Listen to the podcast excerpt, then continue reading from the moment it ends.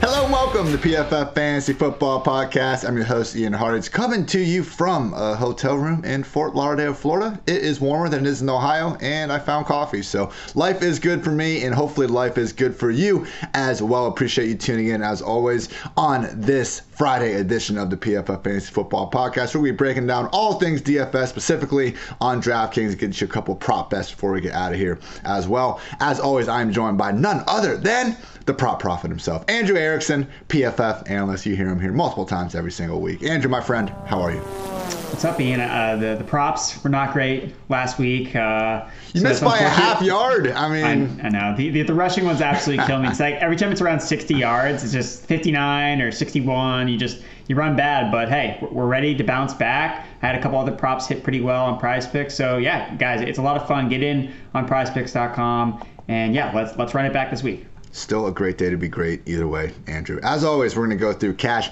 and tournament lineups alike. We're going to kick things off with cash. Again, for those that are new to DFS, we are just trying to build a head to head lineup, or if you enter a 50 50, just trying to finish in the top half of your field. We are not really concerned about ownership projections here. We just want to give ourselves the highest floor possible. So, with that in mind, Andrew, I was going through the quarterbacks and I saw Derek Carr, I saw Tua, and I was like, oh, those guys are probably the cheapest. And then uh, the model I was looking at didn't have Taysom Hill in there, and I said, oh shit, that's the guy we need at 5,500. With that said, Andrew, you know, we do need to wonder about Taysom. Is he really going to be as reckless of a runner as he was last year? Is this offense capable of enabling him without a Michael Thomas out there? And I think this kind of brings us to our main quarterback question here. Do we want to go down to Taysom Hill at 55K or get up to Lamar Jackson at 7.3K? Because, Andrew, like, I see Josh Allen in the 8K range. I don't know why Lamar isn't right there with him.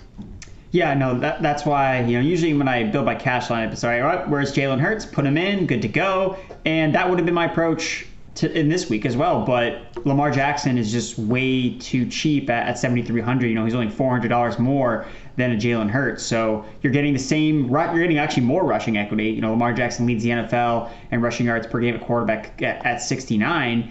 And you also get a passing ceiling that Jalen Hurts just does not have, you know, considering just what he's done so far this year and just the matchup against the Chargers, who are a much more run funnel defense. Like, there's a fear that the Eagles just do what they did last week and just run the ball between their three running backs, yeah. and they don't really let Hurts throw. Again, he's still going to rush a little bit, so I don't think he's a total zero, and he's going to play all four quarters. So I don't. I think he's still going to get like 15 points, but Lamar just has a 30 point ceiling. Like he's doing what he did during his MVP year. Like it's kind of that type of play where he's going to score 30 fantasy points against a Vikings offense and defense that can kind of keep pace a little bit. I think. I think this game has a chance to go back and forth. You have the two teams. I think in terms of like pace of play, like this game really stands out. The Vikings and Ravens. And basically, what I found was like a two v two. When I looked at adding the running backs, tight ends, DSTs, it was basically if you want Taysom Hill, then you can get Tyreek Hill. But if you go up to Lamar Jackson, you play Marquise Brown instead. So Andrew, what if I told you there's a way where we can have both?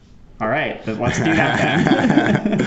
yeah, no, it's, it's good points all around. And look, this Minnesota defense, we haven't been scared of the group all year by any stretch of the imagination, but truly, people, losing Danielle Hunter from that defensive line is, I think, one of the single biggest injuries we could even look at around the league in terms of a team team's front seven. Last year, I think, was the first time in Mike Zimmer's era as the Vikings head coach, which goes all the way back like to 2014. Not mocking the you know use of era like we do here sometimes in the fantasy football industry, but with that in mind, man, like that defense last year was very crappy. I believe they were bottom five scoring. They could not pressure the passer and they could not cover anybody.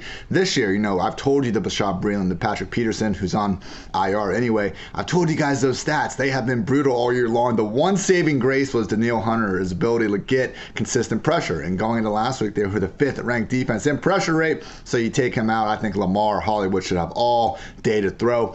Both of these outside cornerbacks, Andrew, are not able to run a 40 in faster than 4.6 seconds. I, I think Hollywood Brown can. So I too am leaning towards Lamar because as we get on to wide receiver here, it's kind of a weird pricing scale. There's only four guys in Thielen, Allen, DJ Moore, Brandin Cooks, maybe some more that could end up playing later in the week. But there's only four guys priced between 6K and 7K. So because of that, I don't really feel the need to try to save an extra $500, $600 here to go really get up high at wide receiver. We want Tyreek Hill. I am with you there. He's going to cost us 7,900, and that's fine. But after that, I'm actually fine going much lower in the pricing scale. We got a bunch of guys. Tee Higgins at 5.3 3K, Hollywood is 6, Jaylen Waddle 5.6.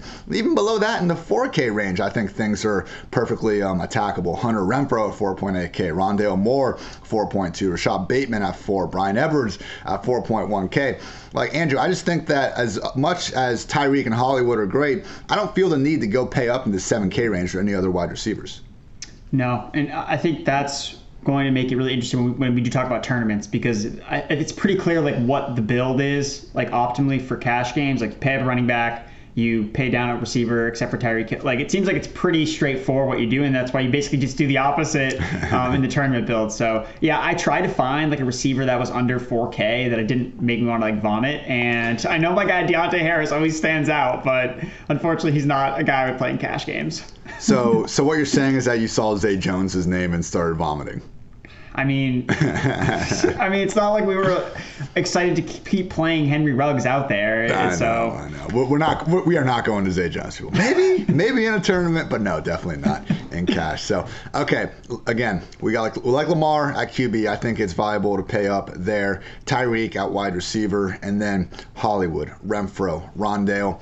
You also had, I believe, Jarvis Landry uh, written down, Andrew. That's very viable. With Odell Beckham Jr. apparently not a part of the team anymore. Essentially, like, he's not on the team anymore. I don't know. Cleveland maybe figure that out the day before when you could have traded the man. Like, I, I, just don't even know what's going on there. But it is what it is. And yeah, Rashod Bateman at four point at 4.0, I think is probably the cheapest you could feasibly go in a cash game. Andrew at running back, I think it's real. And that's why I skipped him to begin with. I think I just think it's really straightforward. We're getting Austin Ekeler and we're getting Ezekiel Elliott. Yeah.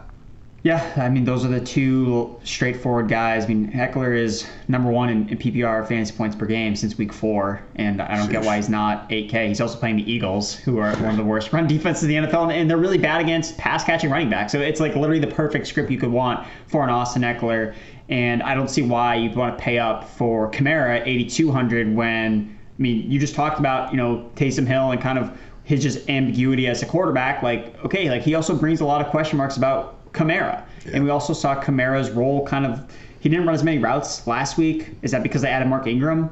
Uh, like, there's just a lot of question marks. He also saw a really low snap share last week. Mark Ingram was playing. So there's just a lot of question marks I have about Kamara that doesn't make me want to pay up for him as the most expensive running back. McCaffrey first game back if he is going to be out there at all. Dalvin Cook on the road against the Ravens, who we have actually seen offer a pretty damn good run defense this year. Not that good of a secondary. Maybe more on that here in a little bit. Aaron Jones with Jordan Love under center. Joe Mixon against Myles Garrett and company. Yeah, I think Zeke and Ekeler are the clear cut top two running backs we want to squeeze in the cash game lineups of all shapes and sizes. Andrew at tight end, we're going with our guy, Albert O. He's the cheap dart of the week, 2.6K. And once again, man, like I think we've done a good job. Dissly, I think, is the only. And I'm not saying it was a bad call. We've seen Dissly have multiple touchdown games, but Dissly is, I think, the only like sub 3K tight end we've touted on here all year that hasn't had like legit high end receiving ability. That is Albert O, more or less. I mean, they use him. He's not like a Gesicki. He's not a Kyle Pitts. He runs routes like as a normal tight end and everything, but just based on what he's able to do down the field, giving you that actual upside upside where we're not just praying that one of his three catches happens to be in the end zone. Albert O actually can give us a ceiling despite that low price point. Obviously, just need to make sure Noah Fant is not going to play in this game due to being on the COVID list. And then Andrew, we have Kansas City at 2.3K on, on defense. So for me, like my early build that I wanted to get again, squeeze in Tyreek and Marquise Brown in. I got Lamar QB, Zeke and Ekeler at running back, Tyreek and Hollywood had to go down a little bit from there. Rondale Moore 4.2, potentially without Hopkins and AJ Green. Then Hunter Renfrow at 4.8K. He's already someone that's catching five balls a week. I know the upside isn't huge, but I think we also just look at short white slot receivers and say like, oh, they have no ceiling. Like look at the guy guy. It's like, no, people, if they score a touchdown and they catch six passes for 80 yards, like that's just the same as if some dope field stretcher did it as well. Obviously, not having Henry Ruggs in this offense could, I think, hurt the overall efficiency. But usually in these situations, Andrew, we see volume win out, and Renfrow could be that guy, pal. So that's kind of my final feels on the cash side of things. You got anything else you want to get off your chest here, Andrew?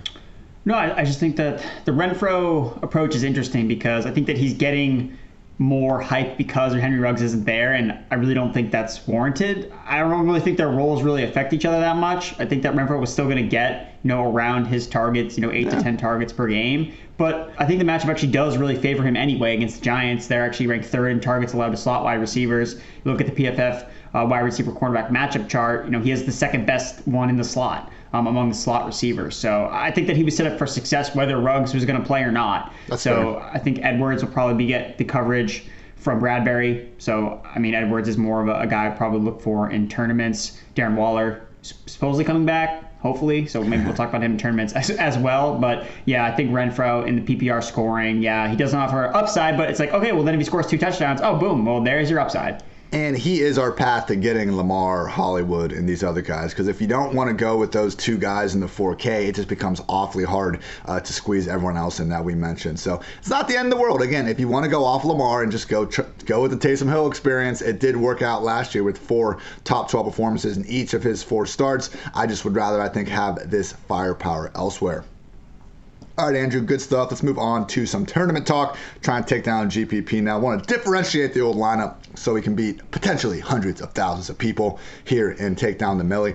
I want to say first, though, give me Kirk Cousins, these receivers, all day, every day this week. Andrew, I'm not afraid of this like Ravens defense. They are not the same group as they have been in years past, and I think as much as I was ready to say that after Carson Wentz threw for 400 yards on him, I had to take a step back because they shut down Justin Herbert. But then we saw Joey Burrow and Ja'Marr Chase absolutely go nuts on these guys. So with Kirk Cousins, he is literally PFF's highest graded quarterback this year when he's not under pressure. But he has like the third largest drop off in yards per attempt when he's not under pressure compared to when he is finally under duress. So things can go bad for Kirk in a hurry. But you look at this Ravens defense, they're one of the most blitz happy units in the league, but they rank 27th in pressure rate. So I'm looking at the projected ownership for Cousins, for Jefferson, for Thielen. It's low for each. I know it's not the easiest and most affordable stack to build, but again, we're talking tournaments here. I think that gives you a leg up. So Cousins, Jefferson, Thielen, sign me up. Final note, I do think that Josh Allen is probably even if he is overpriced compared to Lamar, maybe that's why people aren't going to be going up quite as far. I know quarterback ownership usually pretty flat regardless, but they are playing the freaking Jaguars and Josh Allen, the Bills, one of these few teams where we don't need to worry about blowout game script quite as much because he's the one running in for the touchdowns. He's the one still throwing YOLO balls deep into the third quarter up 30. Josh Allen is truly an enigma in the fantasy football world. What quarterbacks are you liking to try to take down a tournament this week, Andrew? Yeah, so I, I do think that looking at Jordan Love at forty four hundred dollars is okay. is kind gross. of interesting. it, because there's I mean just look at the price point. Like it's it's so low. It's lower than every other quarterback you could find in a starting lineup. And obviously Jordan Love brings a lot of question marks. Like we don't know you know how good he really is. You know he didn't really play a lot in the preseason but we do know he moves around a little bit. He has some mobile capabilities to his game. And we also know I'm assuming Davante Adams is coming back. He has two of the best, you know, skill players at their respective positions at wide receiver and at running back. And I mean, when you watch the Green Bay Packers, a lot of it is kind of like scripted stuff where he's just getting the ball into Davante Adams' hands. He's getting the ball to Aaron Jones, and if that's all Jordan Love has to do, at 4,400 against the Chiefs defense, which is a terrible. I mean, you could even play the Chiefs defense and Jordan Love and just kind of hedge a little bit. He's like, right, goes pick six. Don't worry about it. Like, I got Jordan Love in the starting lineup. I put Chiefs defense in as well. And then you collect all the points regardless of how well he does. So I just think it unlocks a lot of capabilities and makes it so you can do a lot of different things. You can play Tyreek Hill and Davante Adams because you can play with Jordan Love. So you're creating like a game stack with two of the best wide receivers. Think Davante Adams will obviously be less rostered because he doesn't have Aaron Rodgers. But as you brilliantly pointed out in Twitter in like May, that I had to go and search and you because I remember you that you tweeted it. I wasn't just randomly looking for it. I was like, I know Ian tweeted this like a long time ago, so I need to find it. Um, Davante Adams has been productive without. Aaron Rodgers before. Like he's had big games before. Obviously, his floor is significantly lower without Aaron Rodgers, which is why we're not going to pay up for him in cash. But in tournaments, you know, he's still playing the Chiefs defense. That is terrible. And who's Jordan Love going to throw the ball to? He's going to throw to Davante Adams. He's not going to, you know, read the defense and go through all his reads to try to figure out how to get the ball to MVS. Like it's just going to be, all right, uh, where's Davante? All right, throw it to him. So I think Jordan Love makes a lot of sense in the matchup. And he's also playing in the late game in window, so I think it's interesting as like a late swap potential if you're trying to catch the field in certain lineups. And then I also like Tua. I mean, he's playing the Houston Texans it's a great matchup for him. And Tua has been really productive in his last three games that he's played. Now he's had two really good matchups, and he's been a fringe quarterback one in those spots. Last week, not so much against the Bills, but he still scored 15 fantasy points, like against a really good Bills defense. So he's actually third in expected fantasy points per game over the last three weeks at the quarterback position. And look, you know, this is Deshaun Watson's te- Texans team, so, and the whole Deshaun Watson saga. I think Tua is going to try to show out a little bit in this matchup. Narrative you know, let's go.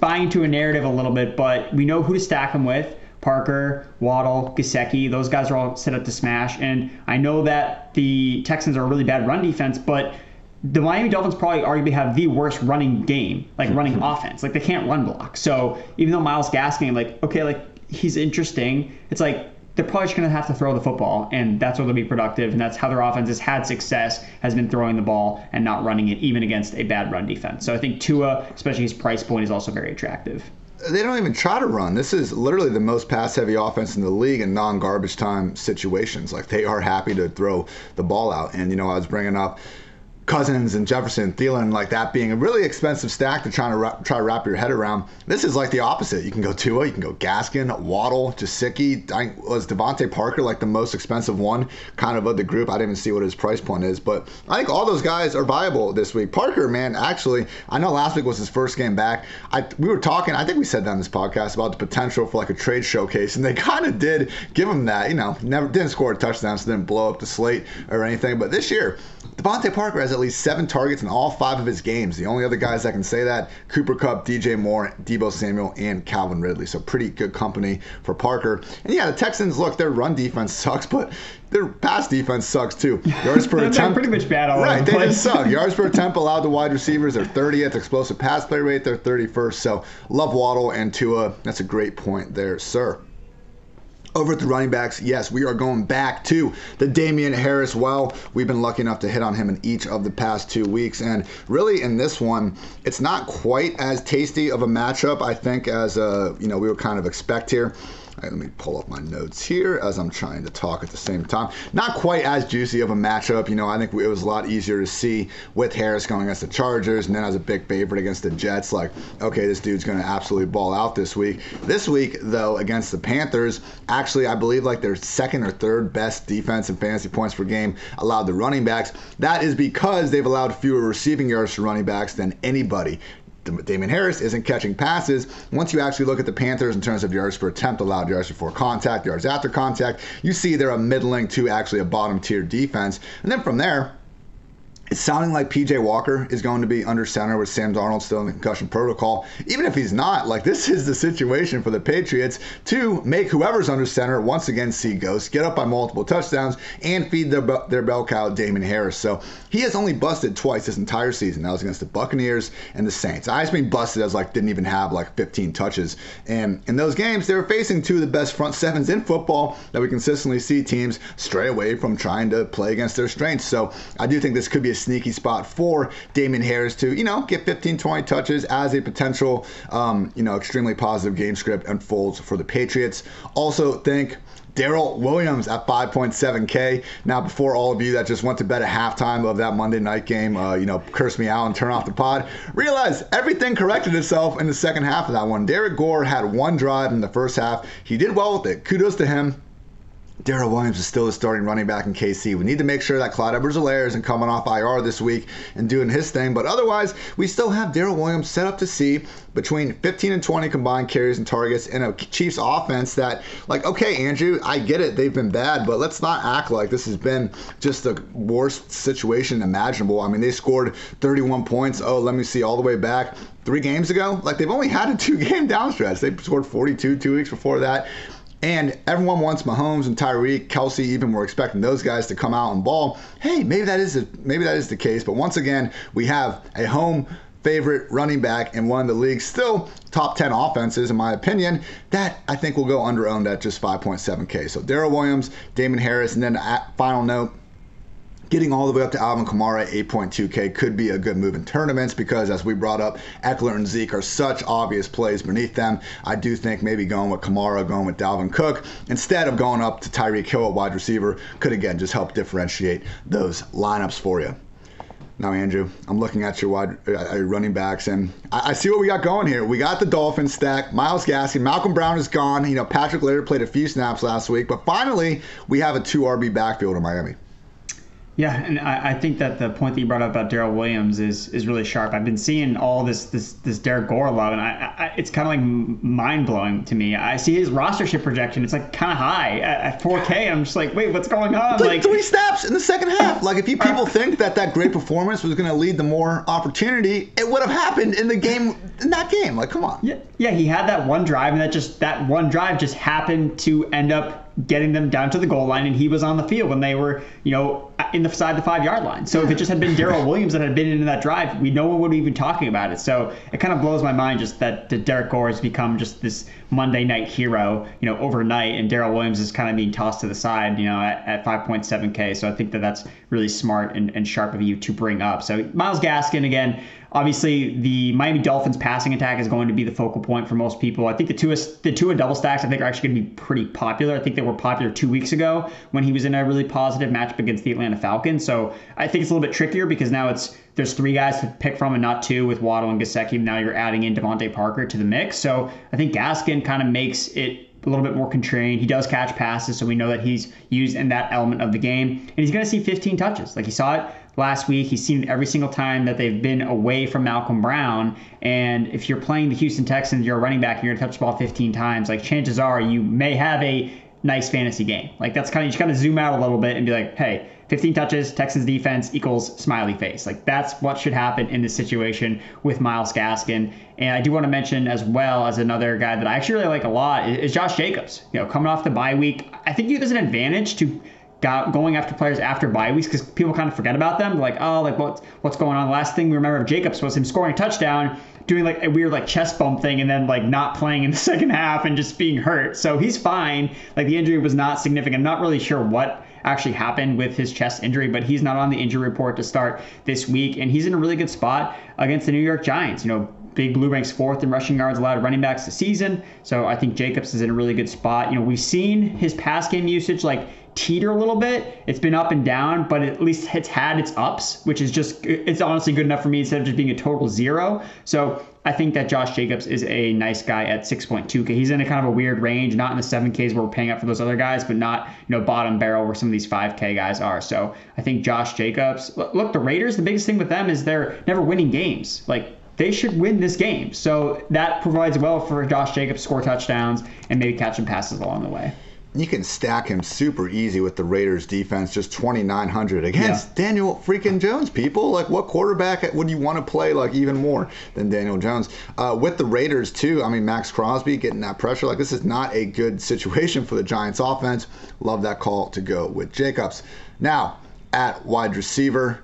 I got a couple names for all you lovely listeners of the PFF Fantasy Football Podcast. First and foremost, continuing on the Vikings train, Justin Jefferson, 7.5K, Adam Thielen, 6.9K. Stack them up there, people. Shootout in Baltimore. Most people are going to want the Lamar side. That's why you, a scholar, are going to take the contrarian route. Cousins with his top two wide receivers. Also think that Manny Sanders, 5.6K, in a prime bounce back spot against the Jaguars like Cole Beasley has had back-to-back great weeks, so now everyone's on the Cole Beasley train. What happened the previous five weeks? It was all Emmanuel Sanders. So hey, maybe one of these days both of them ball out. Maybe it's just Stefon Diggs week either way, when we have a situation where a guy goose egged on usage that was perfectly fine, and now he has another great matchup, like that's the exact type of bounce back spot that we want to go to. So, you know, we always talk about unrealized air yards on this podcast and how they can be a sign of, you know, potentially a future boom. Nobody had more unrealized air yards than Emmanuel Sanders last week, only guy actually in triple digits. So, all about Manny at the mid 5K range.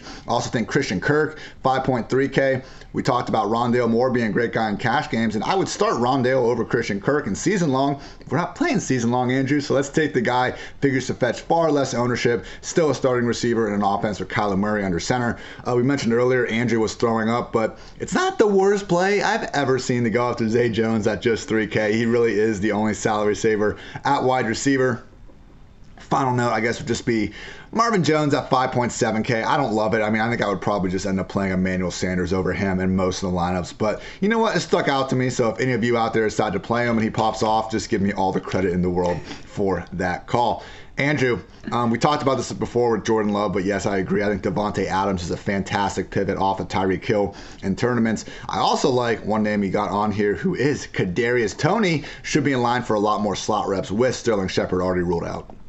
Yeah, every time Kadarius Toney is on the field, Daniel Jones is trying to force feed him the ball. You know, he's a 41% target rate per route run over the last four weeks, which is number one in the NFL. And Toney is talented. Like we've seen him make big plays. His yards per route run, number one in the NFL over the last four weeks. He's PFF's second highest graded wide receiver over that time. So he's a good player. He's going to see targets and he's playing the Raiders. So I think it sets up really well for him to have a productive outing. And he works really well with, oh, you want to play Jacobs? You stack him with Kadarius Toney in a skinny stack. So I think it makes a lot of sense from one of these games that eh, I don't think a lot of people are going to be hyped about Giants Raiders, but we've seen both these offenses have decent outings and put up points and and play fast. So I think that there's an opportunity where this game does kind of get a little bit high score and we do see some points scored. So I think it makes a lot of sense to go with a player like Kadarius Toney. I also like uh, DJ Moore. again, it's it's basically just it's a turn play only because we're gonna have PJ Walker under center, and that's obviously not great. But DJ Moore has had the target share all year long. Like he is the clear alpha in this offense. And what happens when we have backup quarterbacks in games is they just look for the alpha receiver. You know, it's the Brandin Cooks, Davis Mills corollary, where Br- Davis Mills is just throwing the ball to Brandin Cooks. Like he's not trying to throw the ball at anybody else because he doesn't want to go through his reads. And we actually have Tyrod under center this week, which is interesting. Oh, perfect. So you got to fade Brandin Cooks then. No, no, no, no. That's good for that's very good for Brandin Cooks just to get that boost in efficiency anyway humanly possible. He makes a lot of sense um, as a bring back in these Miami stacks. And Brandin Cooks is going to be like super high rostered, but uh, it makes sense. So I think that it makes perfectly to go with DJ Moore as a tournament play. The Patriots have been susceptible against better wide receivers. It depends on what Bill Belichick ultimately tries to do. I think he might try to take away the run game more or less than take away DJ Moore, and he could be facing garbage time depending on how this game plays out. So DJ Moore, just a really talented wide receiver, 6.4K, and he's not going to be highly rostered. So I like him as a low owned wide receiver that he could boom. Like we've seen him have massive weeks before. We know he's talented, YAC guy. He can make plays downfield, and, and there's really no one on the Patriots. There's no corner on the Patriots that can really cover him one to one, one on one. So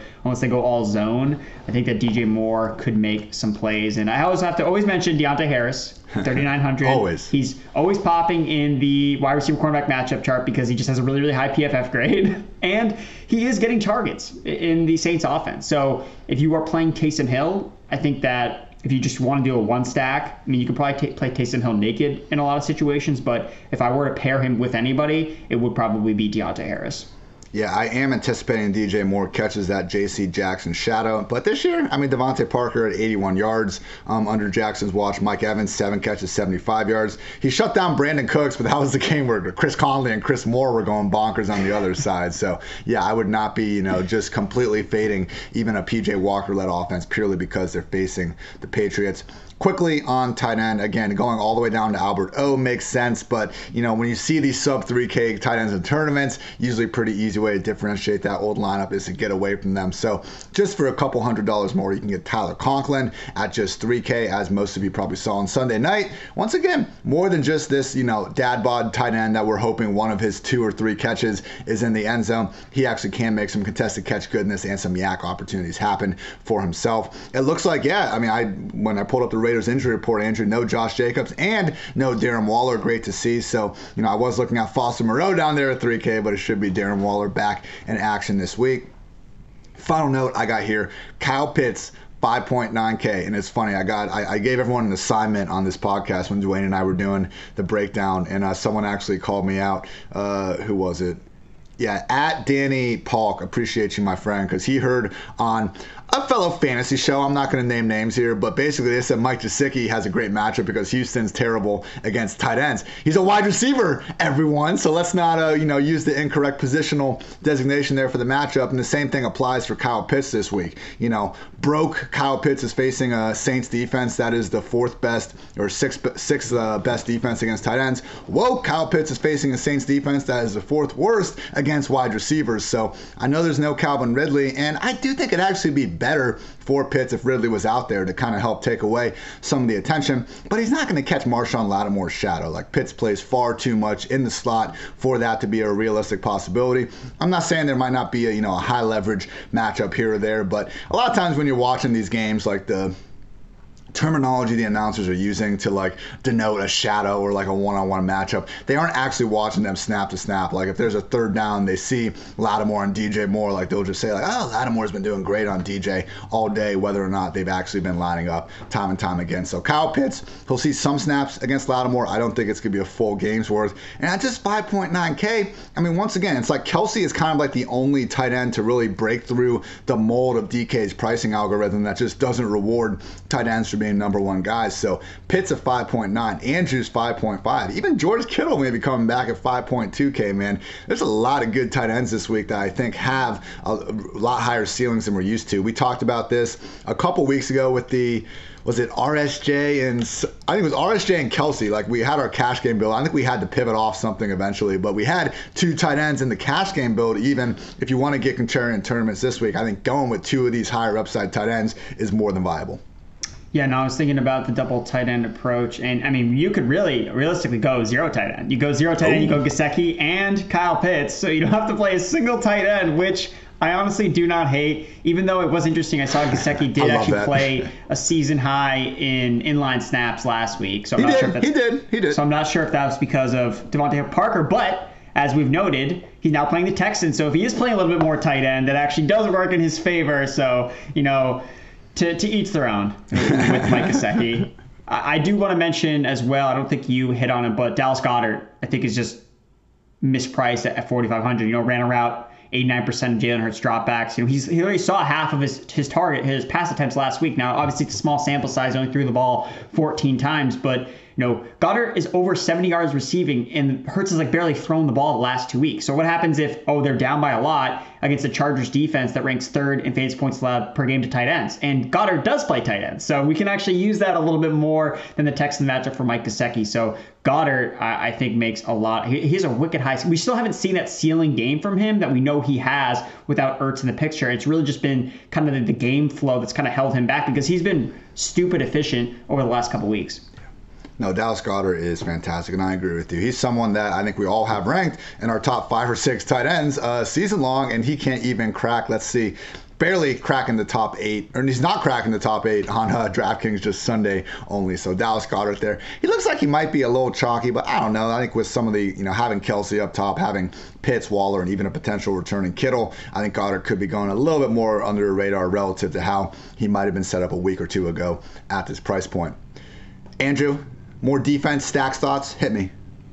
No, I think it's the the Raiders makes a ton of sense. You you hit on them and their their pass rush is one of the best in the NFL. So at 2900, they're also not like super expensive. I always hate paying like 4K or you know when the Rams defense was 5K for two straight weeks for just some god no reason. I don't know why. I, I just don't want to pay that type of price. But you know 2900 for the Raiders makes a lot of sense. They're in a good spot. I think that the Panthers, Cleveland Browns, Eagles in that low 2K range also make a ton of sense. I do want to point something out about the Miami Dolphins. So they're at 3,100, and we saw a similar pricing with this matchup before. So the Arizona Cardinals a couple weeks were priced 3,100 against the Houston Texans, and they were like 40% rostered in tournaments. So I think that's a sign to not want to play Miami Dolphins. First of all, the Miami Dolphins defense is just not good, yeah. and Tyrod Taylor is playing under center, so maybe it's not as high. But if you're just looking at what it could be projected to be in terms of rostership, you know, I think it's a really strong fade to go against the Miami Dolphins at 3,100, even though they're playing the Texans. I think people might just see the Texans and be like, oh, we just got to jam them in no matter what. They're going to be way too rostered. And I think that you save 200 bucks and you play the Vegas Raiders. I think the Raiders just have a better spot overall even go down another. I mean, same price point actually. Vegas and Cincinnati, I think, are both better plays than uh, Miami. Even like just not looking, even including the opponent. Like I would just rather play Ian. Gun to your head. Like what's defense is going to score more points? I would rank Miami third out of that group. Good stuff there. All right.